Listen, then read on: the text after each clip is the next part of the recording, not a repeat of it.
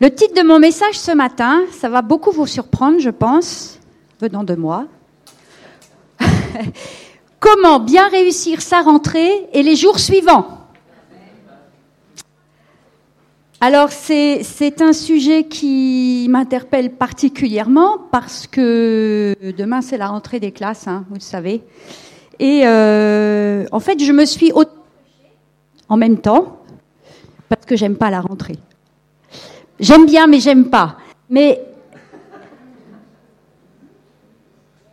Quand on parle de rentrée, c'est souvent, euh, je ne sais pas si vous avez mis le, la première, euh, voilà, c'est la rentrée, voilà, J'y vais comme ça un petit peu, mais il faut que je me prépare psychologiquement avant d'avoir cette, euh, cette attitude-là. Quand on parle de rentrée, c'est souvent à la fin d'un temps de vacances, on s'est reposé, on s'est déconnecté du travail, de l'école, parfois même de l'église, des collègues, des supérieurs hiérarchiques, des profs, des responsabilités, des devoirs, des obligations, mais en y réfléchissant bien, je me suis dit, il y en a peu qui se sont déconnectés du téléphone. La perspective de la rentrée, elle n'est pas vécue par tout le monde forcément de la même manière. Et j'ai trouvé quelques petites euh, images dans la diapositive suivante qui montrent qu'effectivement, il peut y avoir euh, différentes manières d'appréhender la rentrée. Les enfants qui ont une gastro-rentérite, ça pourrait arriver demain matin. Et puis il y a ceux euh, qui se sont fracturés la motivation. Et puis, euh, il y a ces panneaux d'école aussi, hein, où il est écrit ralentir école, et euh, les jeunes qui se disent, mais euh, parce qu'ils s'imaginent qu'on va y aller en courant. Voilà. Et puis, je ne sais pas si ça marche, mais il y a une autre, il y a une autre catégorie de personnes qui vivent la rentrée d'une manière un peu particulière. je ne sais pas si la vidéo fonctionne. donc voilà. Alors là, on a deux mamans de chaque côté, un deux enfants au milieu qui sont juste effondrés, et les mamans qui expriment une joie particulière.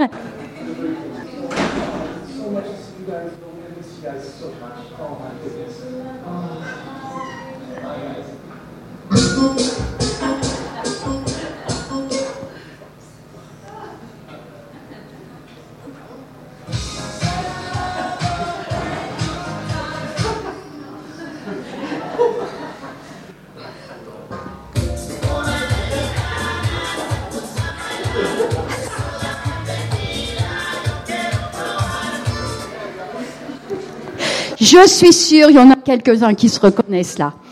Bon, bref. En tout cas, avec le mot rentrée, on a souvent les expressions faut préparer sa rentrée, reprendre le chemin de l'école, reprendre le chemin du travail, reprendre le chemin de l'église, reprendre le rythme.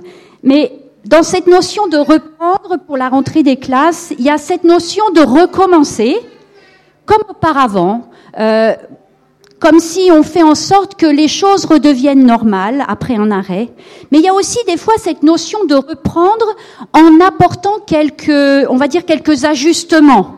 Parce que peut-être ce que l'on a vécu dans toute l'année précédente n'a pas été exactement comme on avait pu l'envisager et que on fait un bilan, vous savez comme on fait un peu ces bilans en fin d'année euh, civile. Euh, au 31 décembre, vous savez, tous ceux qui prennent des bonnes résolutions. là, il ne s'agit pas tant de prendre des, bonnes résolutions, mais vraiment de réfléchir, de réfléchir que l'on peut apporter euh, à notre rentrée. Ce que sera notre rentrée et les jours qui suivront, euh, eh bien, dépendra forcément des décisions d'attitude qu'on va décider d'adopter euh, et le jour de la, de la rentrée, et aussi pour les jours qui vont suivre la rentrée. Il y a un quotidien étudiant qui euh, donnait comme premier conseil pour bien réussir sa rentrée, déjà d'être présent ça me semble assez incontournable d'être présent le jour de la rentrée. Mais vous savez, quand on dit être présent, c'est pas forcément seulement être présent physiquement, c'est aussi être présent en, dans un engagement euh, dans ce qui va être euh, ce que nous allons devoir faire pour les enfants. Il va falloir travailler. Forcément, faire les devoirs, apprendre, écouter. Voilà, on aura le droit certainement à faire quelques bêtises entre deux, mais pas trop juste ce qu'il faut pour pas être puni. En général, c'est comme ça que ça se passe. Voilà. Mais tout ça, c'est extrêmement important. La Bible dit euh, que nous devons être des lumières dans ce monde et quand on pense la rentrée des classes, je pense qu'il faut aussi, quand on pense la rentrée au travail, quand on pense la rentrée dans la vie de famille, euh, voilà, comme tout qui recommence, eh bien, je crois qu'il faut aussi penser cette dimension-là, c'est que pendant cette année, je vais travailler aussi là où je serai à être une lumière. Je me suis demandé si Jésus avait un jour fait sa rentrée. Et si oui, si la manière dont il l'a faite peut nous enseigner quelque chose et donner euh, à chacun de nous une ligne de conduite. En fait, en cherchant bien, il me semble qu'un jour il a fait sa rentrée. Alors, on a la diapo numéro 4 qui va nous euh, montrer euh, la rentrée de Jésus. Là, j'ai aussi un petit film qui est quand même euh, très intéressant à écouter. Alors Jésus est à Jérusalem, vous savez, il est parti avec ses parents et il a disparu pendant trois jours. Vous vous souvenez de cette histoire? Et finalement, Jésus est au temple et là, il est avec euh, les grands rabbins. Regarde-moi, Jésus, fils de Joseph. Pourquoi les Phéniciens ont-ils coupé les cheveux de Samson? Pardonnez-moi, rabbin, mais ce n'étaient pas les Phéniciens, c'étaient les Philistins, et ils ont coupé ses cheveux pour lui faire perdre sa force. Où est donc Élisée, qui fut emporté dans le char de feu? En fait, c'est Élie qui a été emporté. Élie est avec le Seigneur. Qui habite dans le jardin d'Éden? Personne. Il n'y a personne en Éden. Il n'y a personne en Éden pour consigner ces faits et tout ce qui se passe dans le monde? Les hommes disent que c'est Enoch, mais Éden est vide. Jusqu'à ce que le Seigneur ramène Éden sur terre. Pourquoi Dieu a-t-il rompu son alliance avec le roi David? Dieu ne rompt jamais ses alliances. Le trône est là. Alors où est le roi Il viendra et sa maison sera éternelle. Et elle sera construite par un charpentier C'est ça. Il y a toujours un charpentier. Il arrive que le Seigneur lui-même joue le rôle de charpentier. Comment le Seigneur peut-il être un charpentier Dis-moi. N'est-ce pas le Seigneur lui-même qui a dit à Noé comment bâtir l'arche? Quelle essence de bois utiliser et comment la calfeutrer? Et n'est-ce pas le Seigneur qui a transmis la vision du nouveau temple au prophète Ézéchiel avec les dimensions des galeries, des portes, de l'autel? Oui, en effet. Quand Dieu a créé le monde, la sagesse n'a-t-elle pas fait office de maître d'œuvre? Si la sagesse n'est pas le Seigneur, qu'est-ce que la sagesse? Et quand Cyrus le Perse a décrété que nous pouvions retourner sur la Terre sainte, les charpentiers sont venus pour bâtir le temple selon les instructions du Tout-Puissant. Cet épisode, on peut il n'est pas écrit comme ça dans la Bible, bien évidemment, mais si vous lisez Luc au chapitre 2, versets 40 à 52, vous retrouvez toute cette histoire où Jésus est parti avec ses parents à Jérusalem pour la fête de Pâques et où finalement euh, les parents repartent et, et réalisent que Jésus n'est pas avec eux, ils doivent faire demi-tour et le retrouvent en train de parler avec les grands, ceux qui connaissent la Bible sur le bout des doigts, et ils sont impressionnés par la sagesse de Jésus. Il y a dans ce passage de Luc 2 des versets, en diapo numéro 5, on, les, on, les, on peut les lire. Le verset 40 qui dit, Quant à l'enfant, il grandissait et se fortifiait, tout rempli de sagesse, et la faveur de Dieu était sur lui. Et les versets 51-52 de Luc 2, Jésus descendit avec eux pour aller à Nazareth, donc là c'est quand ses parents l'ont retrouvé, il leur était soumis et sa mère gardait tous ces événements dans son cœur. Jésus progressait en sagesse et en taille et en faveur auprès de Dieu et auprès des hommes. J'ai pris cet épisode parce qu'il me semble que cet épisode de la vie de Jésus, eh bien, c'est comme un tournant dans sa vie. C'est comme si là, tout à coup, alors qu'il était avec Marie et Joseph et qu'il vivait vraisemblablement une vie tout à fait normale d'enfant, où il apprenait aussi la Bible, il apprenait tout ce, qu'il devait connaître, eh bien, à ce moment-là, Jésus va dire quelque chose de fondamental à ses parents, qui est tout simplement, ne faut-il pas que je m'occupe des affaires de mon Père? Quelque part, ça marque clairement pour les parents de Joseph, en tout cas, même s'ils ne vont pas complètement saisir ce que Jésus va leur dire à ce moment-là, en tout cas, ça marque pour Jésus, à ce moment-là, la déclaration claire de pourquoi il est sur terre et quelle, va être sa mission auprès des hommes. Jésus sait pourquoi il est là. Il sait quelle est sa mission. Il sait euh, à quoi il doit se préparer. Il sait sur quoi il doit s'appuyer pour réussir sa mission. C'est une relation étroite avec son Père qu'il a déjà. Et le fait d'accomplir parfaitement sa volonté. Il était fils de Dieu, mais il était aussi soumis aux autorités. Et dans, ce, dans un de ces versets, il est bien dit qu'il était soumis à ses parents. Et on voit dans dans toute l'histoire du temps de Jésus sur terre qu'il sera toujours respectueux des autorités. Et c'est important pour nous de le savoir aussi parce que Jésus va aussi encourager les hommes à respecter les autorités. Et quand on parle de rentrer, il y a forcément des autorités qui vont être là. Ça peut être des profs, des enseignants, mais c'est aussi mon chef de service, mon patron, celui qui, qui est euh, au sommet et qui me donne un contrat avec des horaires, avec euh, des missions de travail à effectuer. Et en tant que chrétien, je vais devoir aussi rentrer dans, cette soumission au contrat qui m'a été fait et à la place que j'ai et à la hiérarchie qui est au-dessus de moi. Alors vous direz comment on peut faire lien entre l'épisode de Jésus dans le temple et notre rentrée, quelle qu'elle soit? Jésus progressait en sagesse et en taille et en faveur auprès de Dieu et auprès des hommes une rentrée, quand on lit ce verset, on, peut ressortir, faire ressortir cette, cette pensée de progression. Et je crois qu'une rentrée réussie, c'est une rentrée qui prend en compte le fait qu'elle va être pour moi l'occasion de progresser, d'être peut-être davantage lumière que je ne l'ai été l'année passée dans mon lieu de travail, que je serai aussi en adéquation avec mes responsabilités et l'autorité qui sera au-dessus de moi, et que j'aurai besoin pour tout ça de sagesse. Et cette sagesse, elle est possible si je me tourne vers le Père. Et ce que j'aime dans ce verset que nous avons lu, c'est que Jésus trouvait faveur auprès du Père et auprès des hommes.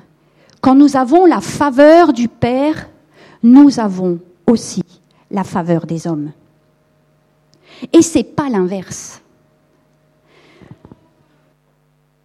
Ce qui paraît parfois assez insurmontable pour certains d'entre nous, pour certains plutôt que pour d'autres, hein, c'est le fait de devoir grandir en sagesse. On dit des fois que plus on a de cheveux blancs et plus on est sage. C'est vrai, certes, mais n'attendons pas d'avoir des cheveux blancs. Il y en a qui ont des cheveux blancs très tôt. Moi, je suis sûre qu'ici, celui qui a le plus de sagesse, c'est certainement Didier.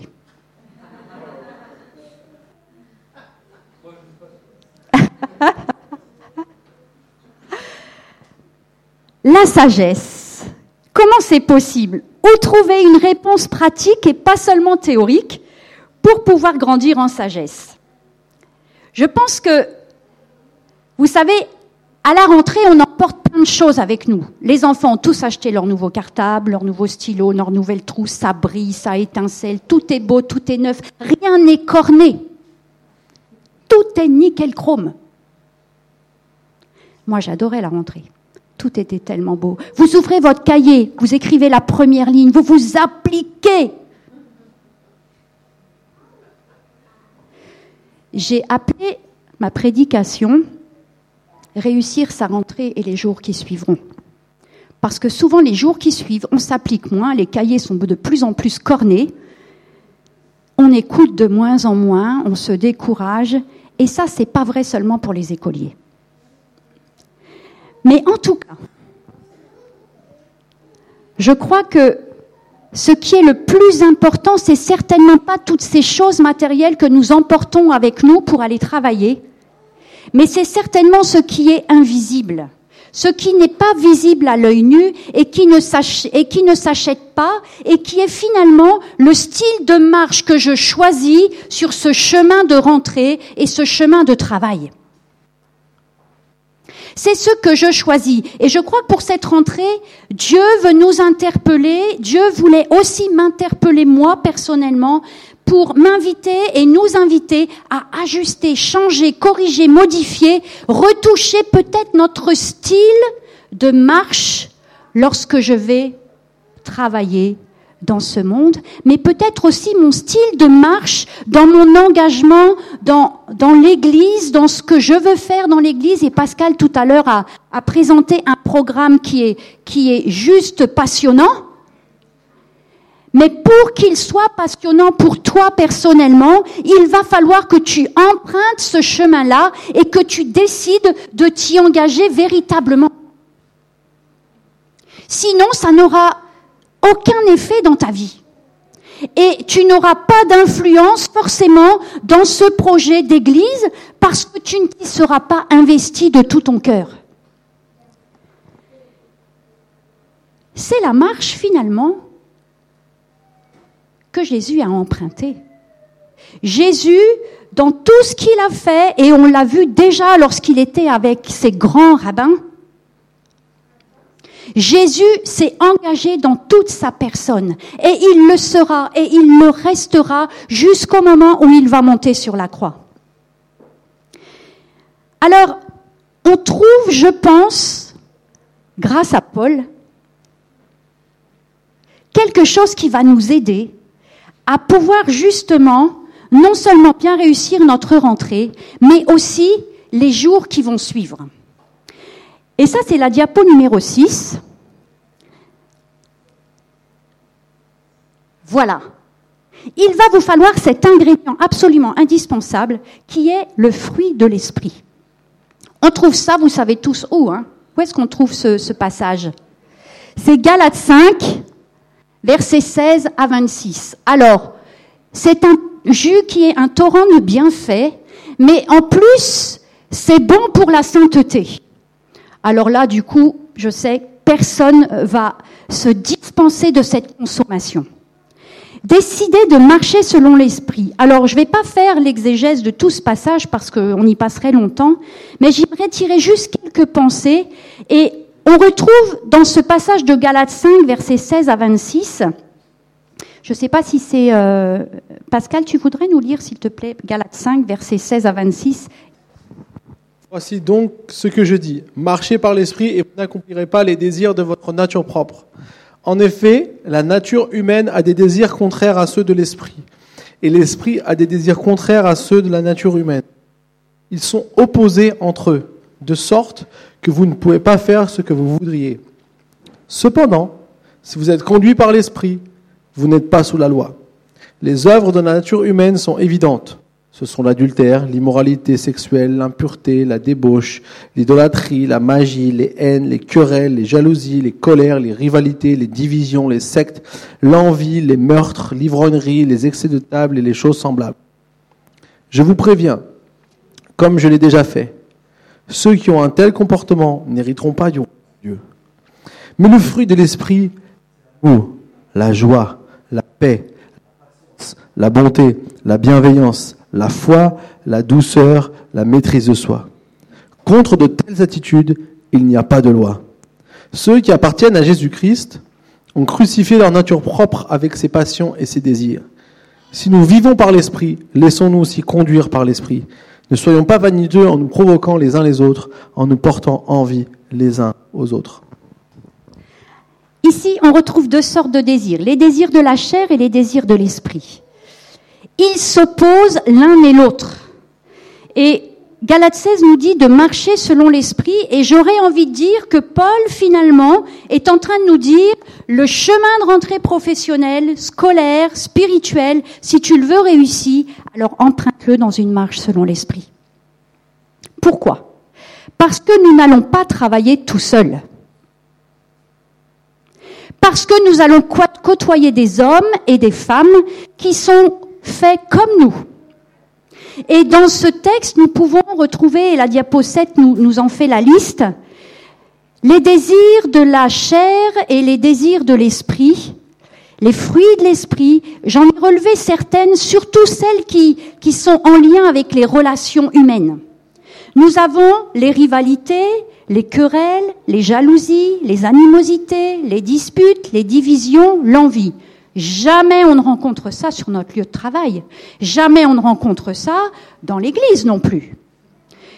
On rencontre ça nulle part. Mais Paul, au cas où, il a quand même listé les choses. Et moi, je trouve c'est quand même toujours bien de savoir au cas où. Et puis, de l'autre côté, nous avons le fruit de l'esprit. L'amour, la joie, la paix, la patience, la bonté, la bienveillance, la foi, la douceur et pour finir, la maîtrise de soi. Toutes ces choses, nous les rencontrons bien évidemment sur notre lieu de travail, mais aussi dans l'Église et dans notre famille. Et là, on fait Alléluia. J'ai remarqué dans ce passage qu'il y a deux, éléments, finalement, dans le fruit de l'esprit, on retrouve deux qui englobent euh, toutes les autres. En tête, nous avons l'amour et pour finir, nous avons la maîtrise de soi. Il faut savoir que le fruit de l'esprit, ça correspond à une attitude. Il faut bien penser une chose, c'est que le fruit de l'esprit, c'est une attitude et c'est l'attitude que Dieu me demande d'avoir vis-à-vis de mes pères, mais aussi vis-à-vis de Dieu. Et puis, il est intéressant de, de voir que finalement, et on peut mettre la diapo numéro 8, on ne pourrait pas trop se tromper en disant que l'amour est essentiel pour tout le reste. Mais l'amour, dans le fruit d'esprit, l'amour dont il est question ici, c'est l'amour agapé. Vous savez, c'est cet amour par choix. C'est pas l'amour qui est lié à des émotions. C'est l'amour que je choisis d'avoir envers à la fois peut-être mes collègues, mes frères et sœurs dans l'église, quelles que soient les circonstances. Je choisis de servir mon patron. L'amour, c'est aussi obéir. Quand je dis j'aime Dieu, je respecte ses commandements. C'est aimer Dieu. C'est choisir de faire les bonnes choses. C'est choisir d'avoir les bonnes attitudes et les bonnes actions. C'est un choix qui ne se fait pas seulement dans le cadre de l'Église, c'est un choix qui se fait dans la vie de tous les jours, dans la famille, mais aussi sur notre lieu de travail, peut-être à l'école, à la fac, au lycée, peu importe là où nous nous trouvons. Et en dernier, nous avons la maîtrise de soi. Mais finalement, c'est pas forcément la dernière à acquérir. C'est finalement celle qui va nous permettre d'avoir toutes les autres. Je vais m'expliquer.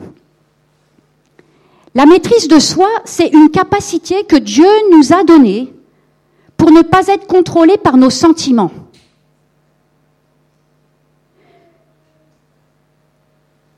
La maîtrise de soi, c'est une capacité que Dieu nous a donnée. Et si vous ne l'aviez pas encore réalisée, eh bien, je vous invite à remercier Dieu pour cette capacité parce que sinon, bien, des fois, si nous n'avions pas cette capacité de maîtrise de soi, eh bien, il y aurait beaucoup de volcans qui, qui viendraient en éruption de manière régulière. Un peu partout, et dans les familles, et dans l'église, et sur le lieu de travail, et dans le monde. Si vous ne l'avez pas encore utilisé, peut-être que vous ne saviez tout simplement pas que vous l'aviez. J'ai une bonne nouvelle, ça ne rouille pas. Même si vous ne l'avez pas utilisé, vous pouvez commencer à l'utiliser. Et l'autre bonne nouvelle, c'est que c'est une capacité qui ne s'use pas.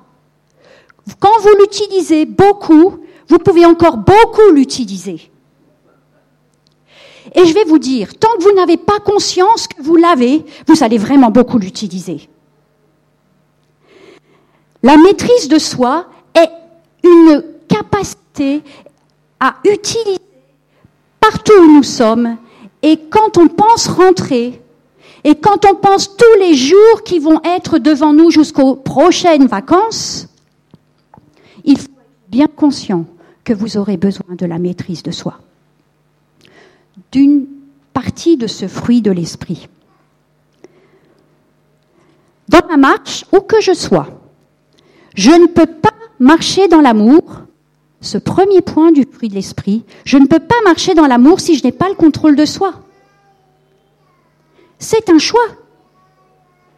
Si je pars travailler à nouveau en me disant j'en ai rien à faire de mes collègues, je les oublie, j'en fais pas cas, vous n'avez pas choisi d'aimer.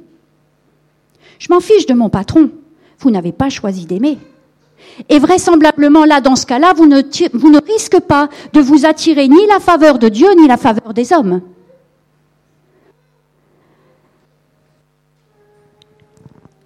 Dans ma marche, j'ai absolument besoin dans mon travail de la maîtrise de soi.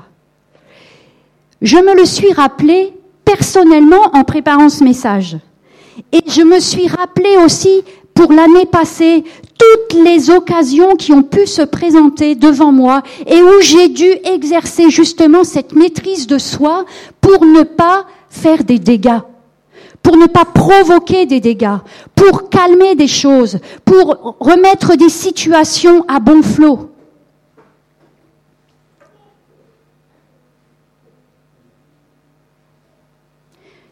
Je ferai le lien entre la maîtrise de soi et trois parties du fruit de l'esprit. Je ne vais pas toutes les prendre. Je vais prendre la maîtrise de soi et la joie, la maîtrise de soi et la paix, la maîtrise de soi et la patience. Savez-vous qu'on peut, qu'on peut accroître sa joie par la maîtrise de soi? On va mettre la diapo numéro 10. Dans 1 Pierre 3, verset 10, il est dit Celui qui veut aimer la vie et voir des jours heureux, c'est-à-dire des jours pleins de joie, doit veiller sur sa langue pour ne faire aucun mal par ses paroles et pour qu'aucun propos menteur ne passe sur ses lèvres.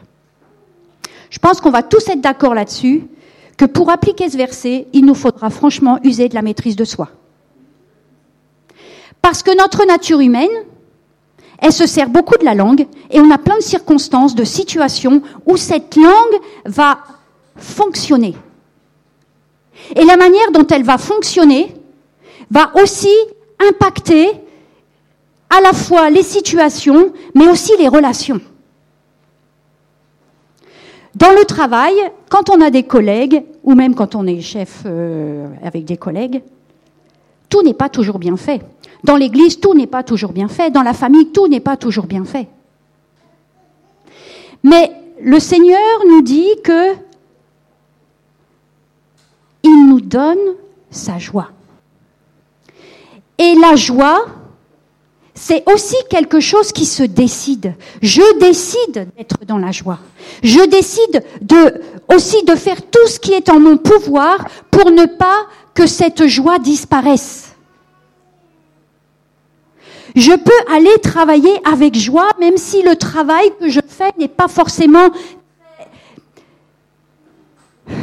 Voilà, vous savez de quoi je parle.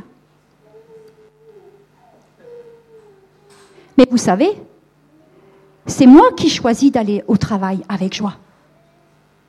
Et la seule chose déjà qui peut me faire avoir la joie en allant travailler, c'est que je peux louer le Seigneur de ce qu'il m'a donné un travail. Et parfois, lorsque nous nous plaignons de ce qu'il faut retourner travailler ou de ce qu'il va encore falloir supporter euh, Jean-Jacques, Jean-Paul, Martine, Pascal et tous les autres,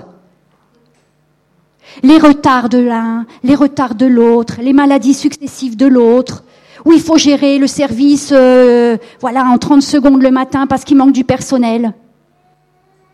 Vous voyez de quoi je parle? C'est quand même un travail que Dieu m'a donné. Et si Dieu m'a donné ce travail, eh bien, il m'a aussi donné la capacité de le réaliser. Et parce qu'il m'a donné ce travail, alors je manifeste de la joie pour y aller. Et ça, j'ai besoin de la maîtrise de soi pour partir avec joie le matin. Le réveil sonne. Ah Vous faites durer le plaisir. Allez, encore trois minutes. Dans trois minutes, je me lève. il faut aller travailler. Pourquoi faut aller travailler? Et puis vous enchaînez. Et il y a un espèce de nuage gris qui s'installe parce qu'on n'a pas envie, parce qu'on n'est pas motivé. On a une fracture de la motivation. Le verset clé, la joie du Seigneur sera ma force. Diapo numéro 11. Néhémie 8, verset 10. La joie du Seigneur sera ma force. il y a une version de français courant qui dit, la joie que donne l'Éternel est ma force. Vous savez, moi, des fois, j'ai vraiment du mal avec ça. Toutes les personnes qui sont un petit peu de tempérament mélancolique, ils ont parfois un peu de peine avec ça. Ils ont de la peine à utiliser la maîtrise de soi pour chasser la grisaille et laisser venir la joie. Et si j'utilise pas ma capacité à la de maîtrise de soi, eh bien la joie ne viendra pas. Et je vais passer ma journée à être grisaille. C'est que moi qui ai grisaille. Je suis grisaille, mais je pourrais choisir de ne pas l'être. Et je le choisis le matin, en me levant. Et si vous arrivez au travail que vous l'avez pas encore choisi et que là vous vous dites, oh, je crois que le Saint-Esprit est en train de me dire que je suis grisaille, vous avez toujours le choix de choisir. Maîtrise de soi, ça rouille pas, ça suce pas. Et je prends la joie. Et ça ne dépend pas des circonstances. Parce que je vais vous dire, parfois, si on attend que les circonstances soient positives pour être dans la joie, on va pouvoir attendre longtemps. Si vous attendez que vos enfants soient toujours obéissants pour être dans la joie, vous ne le serez jamais. Mais vous pouvez être dans la joie, parce que Dieu vous a donné ces cadeaux merveilleux que sont les enfants.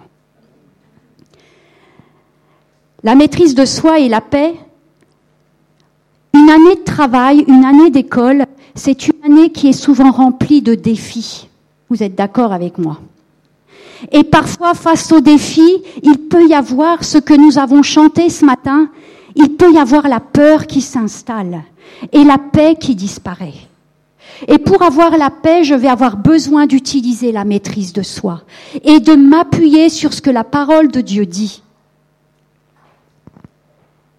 Parce que je sais que Dieu s'occupe de tout. Pas plus tard que la semaine dernière, j'ai commencé à stresser. Parce que cette année, je vais devoir suivre des stagiaires et j'en ai beaucoup plus que l'année dernière. Et déjà, l'année dernière, c'était wow!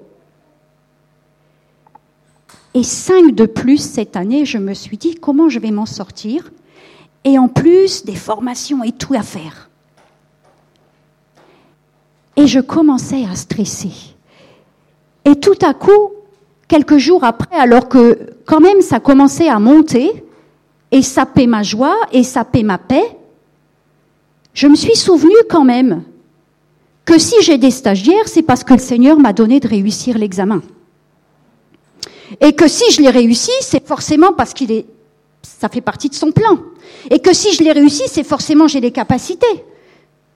Et que si je l'ai réussi, eh bien, j'ai pas besoin de me prendre la tête à commencer à stresser. Ça va le faire.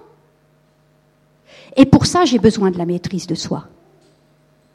J'ai besoin de dire stop. Tu arrêtes de stresser et tu réfléchis à ce que Dieu dit dans sa parole. Tu réfléchis à pourquoi tu es là. Tu réfléchis à qui t'a amené là et qui te donne la capacité. Ce matin, Pascal a aussi parlé de ce que je ne peux pas, Dieu lui peut. Ce qui me fait peur, ce qui m'effraie, ce qui me semble peut-être trop, Dieu sait déjà comment il va y répondre. Le psaume 94, versets 12 et 13, dans la version Bible expliquée, diapo 12, Heureux celui que tu corriges et que tu éduques par ta loi, Il peut rester calme au jour du malheur, tandis qu'un piège se creuse pour les méchants. Vous savez quoi? Ça veut dire que Dieu enseigne. À travers la parole, Dieu m'a enseigné et m'enseigne encore. Grâce à ce qu'il m'enseigne, alors lorsque je suis dans la difficulté, je peux rester calme. Je peux rester calme. Et pendant que je reste calme, Dieu s'occupe de ce qui m'inquiète, ou plutôt de ce qui m'inquiétait. Je vais vous dire ça, je l'ai vécu l'année dernière d'une manière très claire. Pendant cette formation, je ne sais pas combien d'oppositions j'ai eues, et j'avais le sentiment d'être juste toute seule, de trouver aucune aide nulle part, que j'avais des bâtons dans les roues en permanence. Et j'ai dit, Seigneur, c'est quoi ce bazar? Et à un moment donné, le Seigneur m'a donné cette conviction de juste continuer. Et le Seigneur a ouvert les portes au fur et à mesure. J'ai trouvé la faveur qu'il fallait trouver au bon moment. Les aides juste à la dernière seconde, mais elles sont arrivées. Je peux vous dire, c'était vraiment de la dernière seconde. Mais la dernière seconde, juste ce qu'il fallait pour que finalement les choses réussissent. Et puis, la maîtrise de soi, j'en ai aussi besoin pour la patience. Ça, personne n'en a besoin à part moi. Mais la patience, je peux vous dire, si vous l'avez, waouh, conservez-la. Parce que c'est quelque chose de tellement fondamental aussi et indispensable lorsque je retourne travailler. La patience, je peux ne pas m'en occuper. Mais alors, si je ne m'occupe pas de la patience, si je ne me maîtrise pas pour l'avoir, je risque d'être fortement agacé. Je risque d'être même parfois aigri. En tous les cas, on va prendre juste un exemple. Vous êtes chef de bureau dans, un, dans une entreprise, chef de service, pardon, et vous, allez vers une secrétaire parce que vous avez besoin d'un document, c'est important, forcément c'est urgent, c'est toujours urgent de toute façon. Et puis, euh, elle cherche, elle cherche, elle cherche encore, et là vous êtes là et vous attendez. Et là, vous êtes là. T'es sûr tu vas trouver? Pourquoi c'est pas rangé? Tu sais pas où tu places tes papiers? Non, mais je t'exige, hein, c'est urgent. Hein. Ou alors, vous pouvez aussi dire Seigneur, tu sais que j'ai besoin de ce papier. C'est urgent. Aide ma secrétaire tout de suite maintenant, parce que j'ai vraiment besoin de ce papier. Il y a d'autres situations. Les mamans qui font les courses, vous savez, c'est bientôt l'heure d'aller à l'école chercher les enfants, vous êtes au supermarché et là vous êtes à la caisse, vous avez réfléchi quelle caisse vous alliez choisir pour être sûr que c'est celle qui sera la plus rapide. Et si vous êtes comme moi, vous avez forcément choisi la mauvaise. Et là, vous êtes là. Bien sûr, il manque un code barre. Pour pas de chance, c'est une nouvelle caissière. Elle sait pas tout, elle est obligée d'appeler sa collègue parce qu'elle ne se rappelle pas du code de machin, des cornichons ou de je sais pas quoi. Et là, vous êtes là dans la file d'attente. Encore une fois, vous pouvez vous tortiller. Ça, je l'ai vécu la semaine dernière chez Lidl. Vous savez, il y a des trucs comme ça, vous êtes à la caisse et vous commencez à avoir une attitude euh, vous regardez votre montre, vous regardez la, queue qui est devant, qui est derrière. Vous respirez fort. Vous savez, vous croisez les bras comme ça. Puis vous changez de position, vous bougez un peu vos trucs, vous regardez la caissière euh, avec un regard qui a l'air de dire beaucoup de choses. Ou alors, j'ai entendu une expression de Joyce Meyer que j'ai trop aimée. Soit vous faites donc ce que je viens d'expliquer, soit vous vous dites, mon fruit est en train d'être pressé.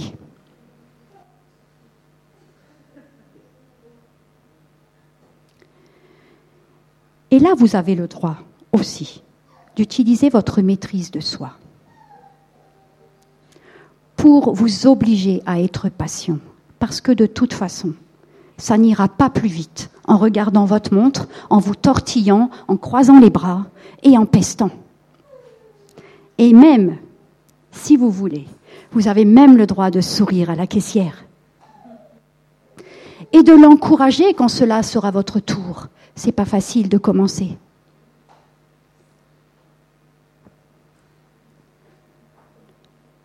Moi, je dois y travailler tout le temps quand je suis aux caisses. J'ai remarqué une chose, c'est que bien souvent, nous nous retrouvons dans des situations qui sont toujours un petit peu identiques et où il nous semble que on se retrouve avec les mêmes réactions ou avec un profil de personnes qui travaillent avec nous qui juste c'est pour nous hyper difficile ce genre de personnes mais on ne sait pas pourquoi. Toujours à nouveau, il y a ce style de personnes qui arrivent dans notre service.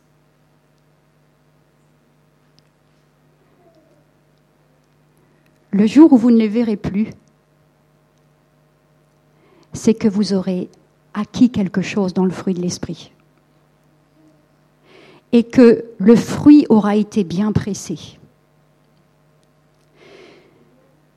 Ces exemples je pense, suffisent pour dire que la maîtrise de soi est particulièrement indispensable lorsque je pense une nouvelle rentrée, que ce soit professionnelle ou rentrée dans l'Église ou rentrée de la famille. Dans Acte 24, versets 24 et 25, on a un passage où Paul est en, en face de, est en prison et il est appelé par Félix et il écoute Paul parlait de Jésus-Christ. Et dans ce passage, il est dit que lorsque Paul en vint à ce qu'est la juste manière de vivre, à la maîtrise de soi et au jugement à venir, Félix prit peur et lui dit, Pour aujourd'hui cela suffit, tu peux te retirer. Quand j'en aurai le temps, je te ferai rappeler. Peut-être que ce matin, la maîtrise de soi, ça vous interpelle quelque part. Peut-être que même si vous aviez su que ce matin, il allait être question de maîtrise de soi, vous n'auriez pas utilisé le peu de maîtrise de soi que vous avez pour venir à l'église ce matin. C'est un domaine que Dieu veut travailler en chacun de nous. Et il y a peut-être aussi un temps pour toute chose, mais je pense que pour chacun d'entre nous, le temps est venu de s'attaquer à la maîtrise de soi. Et pour chacun d'entre nous, c'est un, une marche qui commence ou qui se poursuit, mais en tout cas, c'est une marche qui ne peut pas être sans la connaissance de ce que Dieu veut que nous ayons dans cette marche et qui est le fruit de l'esprit. Un Corinthien, et je terminerai avec ça, un Corinthien 9, verset 24-25. Vous connaissez tous bien ce passage, je pense. Ne savez-vous pas que sur un stade, tous les concurrents, c'est la diapo 14, tous les concurrents courent pour gagner et cependant un seul remporte le prix. Courez comme lui de manière à gagner. Tous les athlètes s'imposent une discipline sévère dans tous les domaines pour recevoir une couronne qui pourtant sera bien vite fanée, alors que nous, nous aspirons à une couronne qui ne se flétrira jamais. C'est pourquoi si je cours, ce n'est pas à l'aveuglette. Et si je m'exerce à la boxe, ce n'est pas en donnant des coups en l'air. Je traite durement mon corps, je le maîtrise sévèrement, de peur qu'après avoir proclamé la bonne nouvelle aux autres, je ne me trouve moi-même disqualifié. On court tous sur le stade. On a chacun notre fil. Et c'est personnel pour chacun d'entre nous. Et quand on court, on ne court pas n'importe comment. On court parce qu'on veut obtenir le prix. Et dans ce verset, il est dit que les athlètes s'imposent une discipline sévère dans tous les domaines. Et cette discipline sévère, elle est étroitement liée à la maîtrise de soi. Dans tous les domaines. Où que je sois, quoi que je fasse. Parce que sinon, je vais me retrouver dans cette liste des désirs de la chair. Et je risque, au lieu de, de créer la paix, de créer de la division, de la discorde.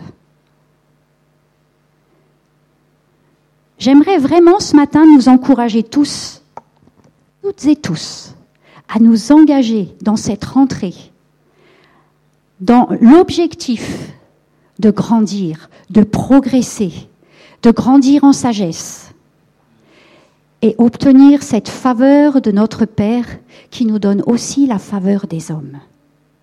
Et cette marche dans l'esprit, c'est une réussite assurée. Cette marche dans l'esprit, c'est une, une, une progression assurée qui sera positive pour notre vie de famille, pour notre travail professionnel, pour nos études, mais aussi pour la vie de l'Église. Est-ce qu'on peut dire Amen à ça? Seigneur, je te rends grâce ce matin parce que tu nous rappelles, tu nous rappelles qu'en ce temps où les vacances se sont terminées pour chacun, et où il nous faut repartir à l'école, au travail, et aussi dans tous les engagements d'Église.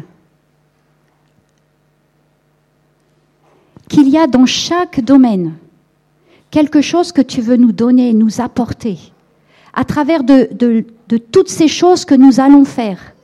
Tu veux nous faire grandir, tu veux nous apporter plus. Et en même temps, à travers toutes ces choses que nous allons faire, tu veux parfaire en nous. Tu veux nous donner de, de progresser. Seigneur, je te prie que chacun d'entre nous, nous puissions vraiment nous, nous fixer vers toi, nous laisser vraiment conduire par ton Saint-Esprit et que nous puissions grandir dans cette maîtrise de soi afin que nous soyons lumière là où nous sommes, dans ce que nous faisons, que nous puissions aussi impacter tous ces gens qui sont autour de nous que nous fassions vraiment une différence, tout simplement par notre comportement, par notre manière de gérer les situations, par notre manière de nous adresser aux autres, par notre manière d'être chef, par notre manière d'user de cette autorité, par notre manière aussi d'être soumis et obéissant et intègre en toutes choses. Je te rends grâce, Seigneur, pour tout ce qui est devant nous parce que pour tout ce qui est devant nous, tu as déjà un plan parfait. Amen.